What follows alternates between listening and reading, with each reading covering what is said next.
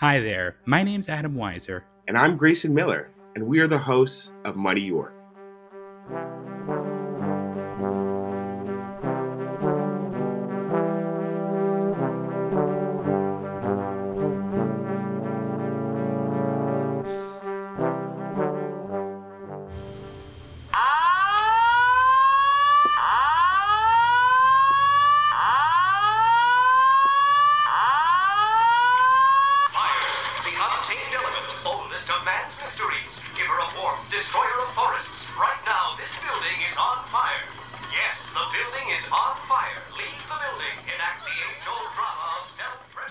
As you may have guessed from that clip, this week's episode is about a fire, but not any fire.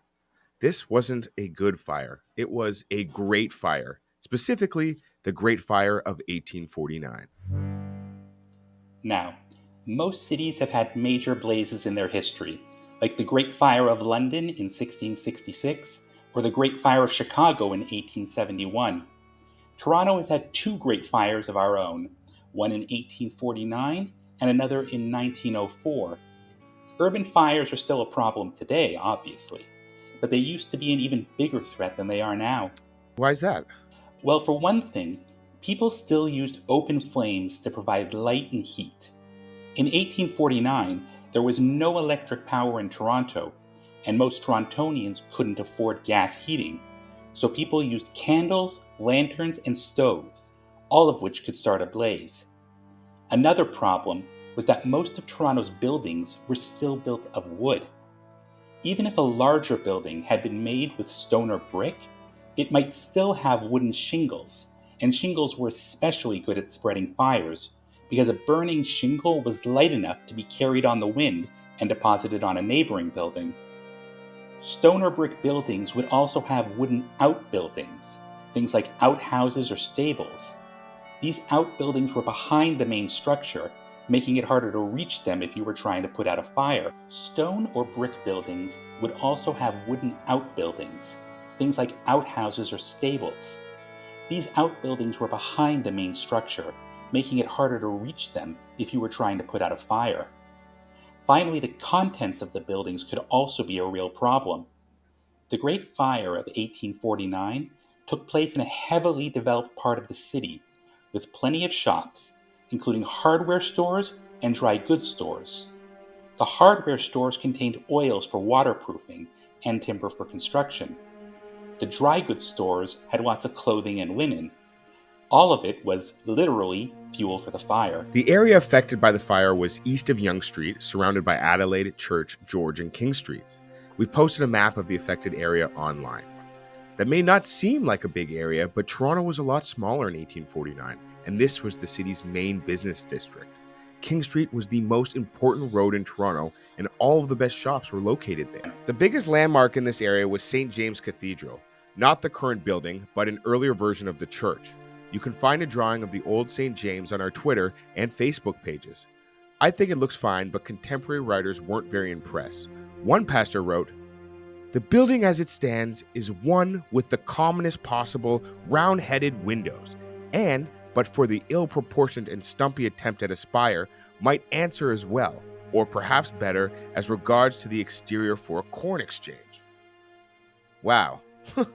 Shots fired. Whether or not it looked like a corn exchange, St. James was still the most important church in Toronto, and most of the local elites went there on Sunday services. The fire began in the early morning of Saturday, April 7th.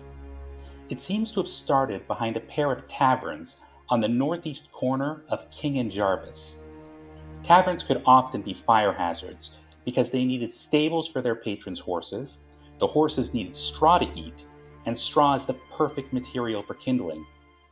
The other problem was that tavern patrons who had been drinking didn't always observe fire safety rules.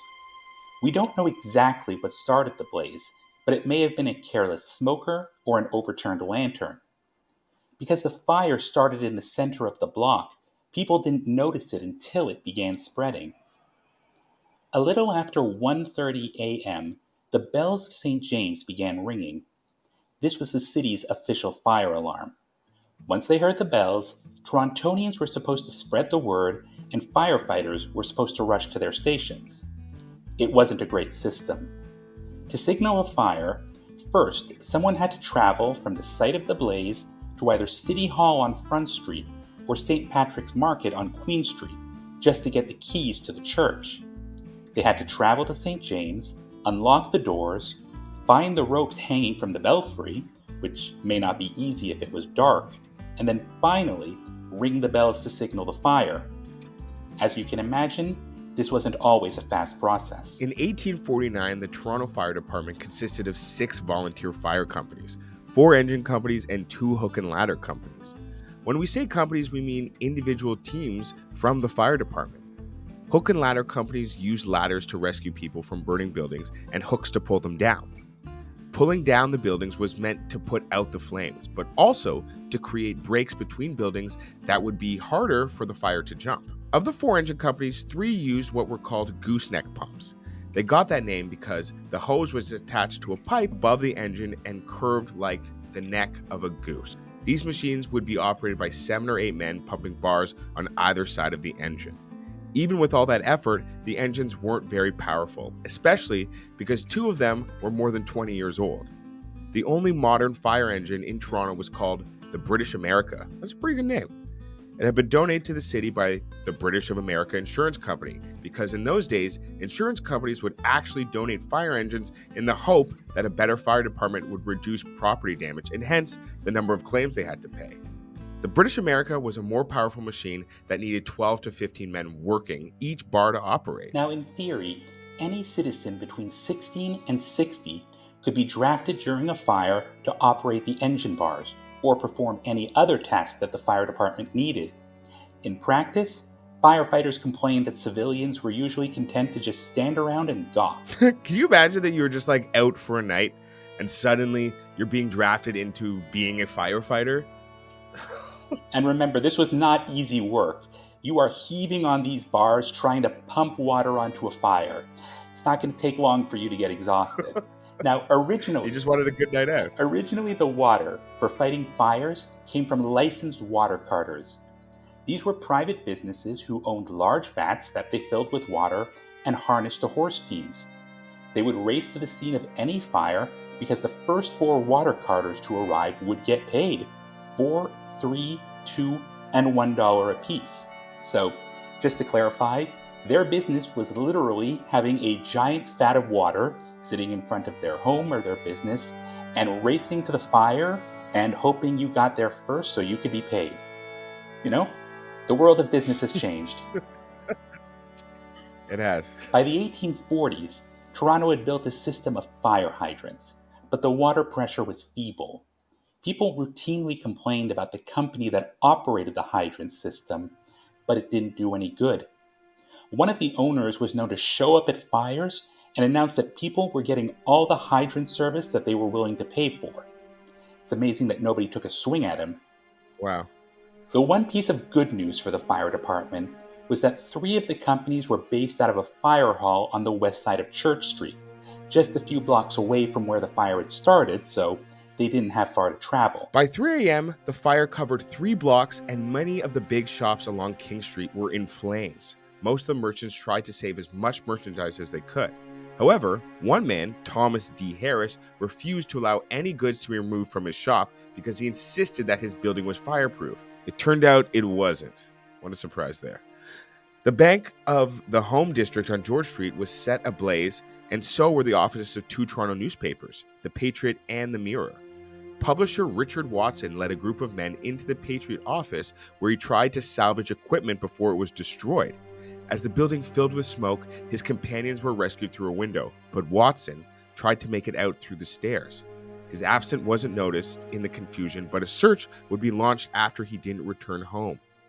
His body was discovered in the charred remains of the building.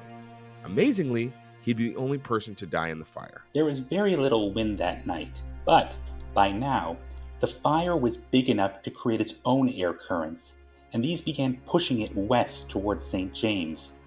It was helped by the fact that the water supply broke down right around this time. A newspaper called The Examiner would report No one can shut his eyes to the fact that much of the damage resulted from the want of a sufficient supply of water. it is the opinion of many persons who were on the scene that, with a good supply of water, the fire might have been prevented from extending further than Nelson Street. Nelson Street is the original name for Jarvis. We don't know what caused the water supply to fail, but everyone knew about the problems with Toronto's hydrants. At this point, a piece of a burning wooden shingle would be carried on the wind and land on the wooden frame of a window in the cathedral tower of St. James. The building didn't immediately catch fire, and bystanders might have had a chance to put out the flames, but according to the examiner again, spectators indulged in speculations as to whether the sparks would ignite the wood, some expressing one opinion and some another, while if they had acted instead of idly speculating, the cathedral might have been saved. After the blaze was out, Toronto firefighters would loudly complain that bystanders were unwilling to do anything to help them. One spectator described what happened once St. James caught fire. The whole interior of the church, in the course of an hour, was transformed before the eyes of a bewildered multitude looking powerlessly on. First into a vast burning fiery furnace, and then, as the roof collapsed and fell, into a confused chaos of raging flame. Fortunately, there was enough time to remove the library, the hymn books, and even the church organ before the tower collapsed. In 1849, the land that makes up St. James Park today was solidly developed, and most of this area went up in flames. Around this time, the fire jumped to the south side of King Street, and the original St. Lawrence Market began burning. By now, the fire was at its height, engulfing six blocks of the city, and there are reports that the flames could be seen from St. Catharines. Toronto was saved by two events. One was a rain shower that began at 3:30. It didn't last very long, but it dampened the neighboring buildings so they wouldn't catch fire when burning embers landed on the roof. The second was the arrival of soldiers from the local garrison to support the fire department. The firemen were especially grateful to the troops and wrote that, had it not been for the timely arrival and assistance of the military in seconding their endeavors on that night of woe, Toronto would not now stand as it does. By 5 a.m., the fire was under control, and an hour later, the flames were nearly out. The fire left 10 to 15 acres of Toronto in ruins, including St. James Cathedral and St. Lawrence Market. Damages were estimated at between five and seven hundred thousand dollars, which was a lot of money in 1849. The good news was that these were boom times in Canada. If you were a shop owner and you didn't own your old building, and you had managed to save some of your stock, you could be back in business at a new location within a week. One of the two newspapers affected by the fire would put out a new issue just two days later. The other would resume publishing a little more than a month after the fire. The other good news was that all of the insurance claims would eventually be paid. In those days, major fires could bankrupt insurance companies that didn't have enough cash to pay all of the claims. There were naturally suggestions for improving fire safety in Toronto, and the city passed a new building code in 1850. Later that year, the fire department wrote a letter to the city outlining their complaints. They said that the city didn't budget enough for uniforms, and many of the firefighters had to spend their own money on personal equipment. They also pointed out that the Toronto Fire Department was less than half the size of Buffalo's and only had four engines for a city of 24,000 people. When the city failed to take action, most of the firemen would resign en masse. Toronto effectively had no fire department until the end of the year when City Council offered more generous terms. Most of the buildings that had been destroyed in the Great Fire would be rebuilt within a year, the old St. Lawrence Market would be replaced by St. Lawrence Hall, which still exists today and will be discussed in our very next episode. The reconstruction of St. James began in 1850 and the church would reopen in 1853. However, the current building included the full tower and the spire wouldn't be completed until 1875. Huh. So, for those of you who think that Toronto never plans ahead, uh, just know it's been that way right from the start. Originally. And we also love getting rid of great old buildings. So, I mean, the fire did it this time, but uh, it's still happening all around the city. So, thank you for listening.